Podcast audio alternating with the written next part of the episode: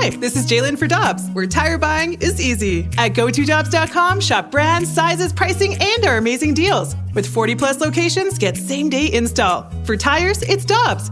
For deals you can use, click on GoToDobbs.com now. Another day is here, and you're ready for it. What to wear? Check. Breakfast, lunch, and dinner? Check. Planning for what's next and how to save for it?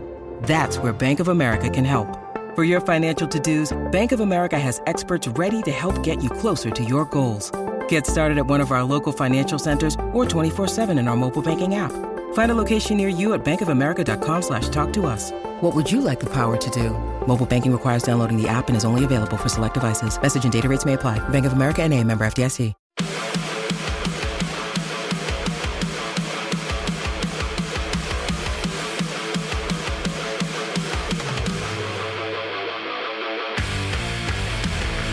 TV voice of the Cardinals, Dan McLaughlin, I'm Randy Karraker. Great to have you with us on 101 ESPN. New Cardinal manager Oli Marmol was the manager of the State College Spikes in 2013 and 14. And we're joined now on the Brown and Crouppen Celebrity Line by the chairman and managing partner of the State College Spikes, Chuck Greenberg. Chuck, thanks so much for taking some time with us this morning. How you doing? I'm doing great. Thanks for having me.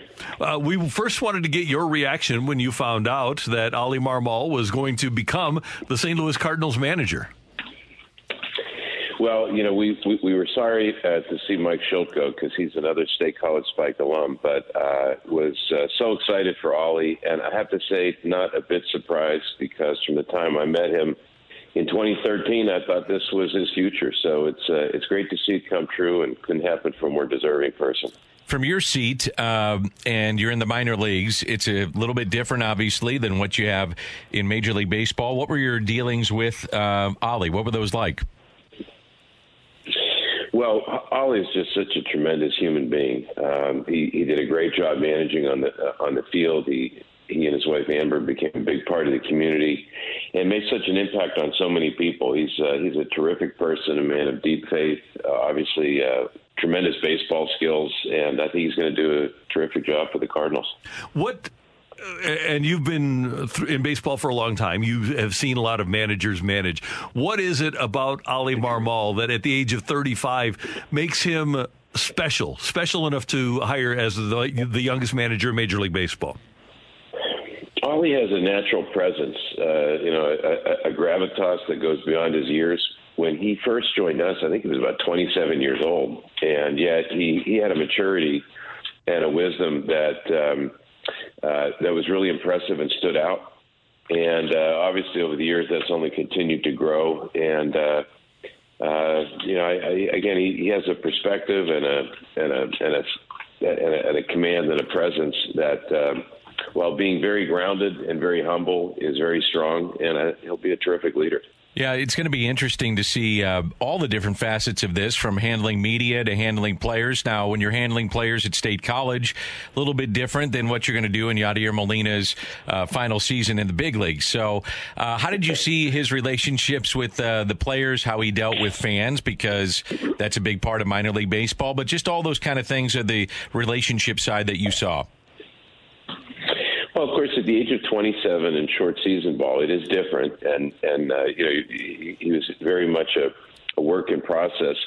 But uh, you know, you could just see he had this humanity, this ability to relate to people, a genuine interest uh, in folks that everybody could sense, and uh, that's a quality that draws people towards you and leads them to trust you and believe in you, and and uh, and those qualities shone through very clearly and none more so than with the story of uh, Josiah Viera, which I think a, a, a, lot of Cardinals fans are familiar with, but was uh, one of the real standout elements of his presence in, in State College in 2013 and 2014. Can you tell us that story? Sure. So Josiah was a young boy who had uh, accelerated advanced aging disease. Um, and had come out um, to the ballpark a couple of years earlier, and uh, Tom Rinaldi and ESPN had done a wonderful feature on him. And then he came back in 2013 and uh, he immediately connected with Ollie. And next thing you know, he's coming to the park almost every day. And uh, Oli puts him in uniform and he goes down on the field with the players. And uh, and Oli just just made him a you know a, a, a real part of the team. And by 2013, Ollie was referring to him as the uh, bench coach.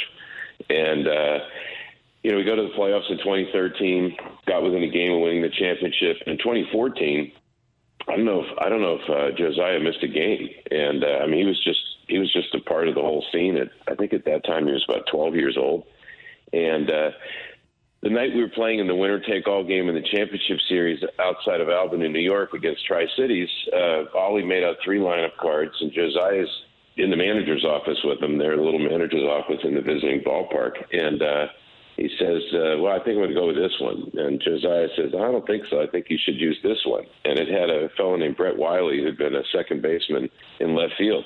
And Ollie said, "You think so?" And Josiah gave him the reasons why. And Ollie said, "You know what? Uh, that sounds like a good hunch. And Brett goes out and has a big hit and a six-run top of the first inning, and you know we won the game big and we win the championship. And afterwards, as the players and the coaches pile onto the field, and I saw Ollie carrying Josiah, Josiah in the middle of all this, and I just sat back and saw from a little distance. I thought, you know, that's that's everything that's great about baseball and about minor league baseball and about humanity. And I wish everybody could see this. And none of that would have been possible without Ollie and. uh and his principles and just the way he carries himself. And that's the kind of person that you're getting as the Cardinals manager. And uh, I just think he's just such a great representative of of baseball and of the community and, and of people. That's and, amazing. Uh, you know, in, in in all my years in the game, and it's quite a few in different places and you know different teams and seasons. That's the most indelible memory I have. Is seeing Josiah out there celebrating. Without Ollie Marmol, that doesn't happen. That's that's so, so awesome. I remember in spring training, uh, Josiah came down to Florida, I believe, and when State College got their rings, he got a ring as well. Correct me if I'm wrong, but the thing I noticed was how all the players gravitated towards him. And you're telling us that that all started with Ollie Marmol. There's no doubt, no doubt. I mean, he, you know, again, he'd been out once or twice before. Uh, and we've all seen instances where you know there are kids and people who are dealing with challenging circumstances, and they have a they have a, a very nice experience. But Ollie took it and and helped it transcend into something completely different, to where uh, he really was a member of, of of the team and the organization in a very real way. And you know, next thing you know. Uh, Josiah's grandfather's driving him like you know an hour round trip each way because it was that important to him, which is extraordinary things about his grandfather as well. But again, it was Ollie's sense of humanity and his uh, welcoming uh, and inclusive nature that that uh, made all of that possible. And uh, you know, I think everyone associated with that team, uh, whether whether they made it to the big leagues, whether they wanted to something else, their lives were changed by that experience with Josiah. And again, it's Ollie and his sense of uh, humanity and his. Uh, you know, and his character that, that that made an impact on people like that. And you know, that's something you either have or you don't. Ollie does, and it's going to serve him well um, in, in his leadership of the Cardinals and in all facets of his life.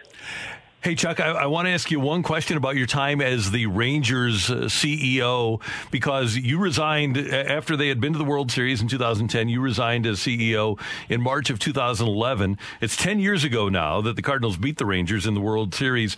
Did you still have any emotional attachment? And if so, what was it like for you just 10 years ago, a couple of nights ago, when David Freese hit that home run? Oh, gosh. You know, I, I, I there's so many people that I uh, cared about in the organization, on field, off the field, everything else that I, I heard for them, you know, more than anything. And I mean, obviously, that was an incredible baseball game. Now, growing up as a Pirates fan, I didn't know that it could get worse uh, than Game Seven of the '92 NLCS, and it turns out that it, it can.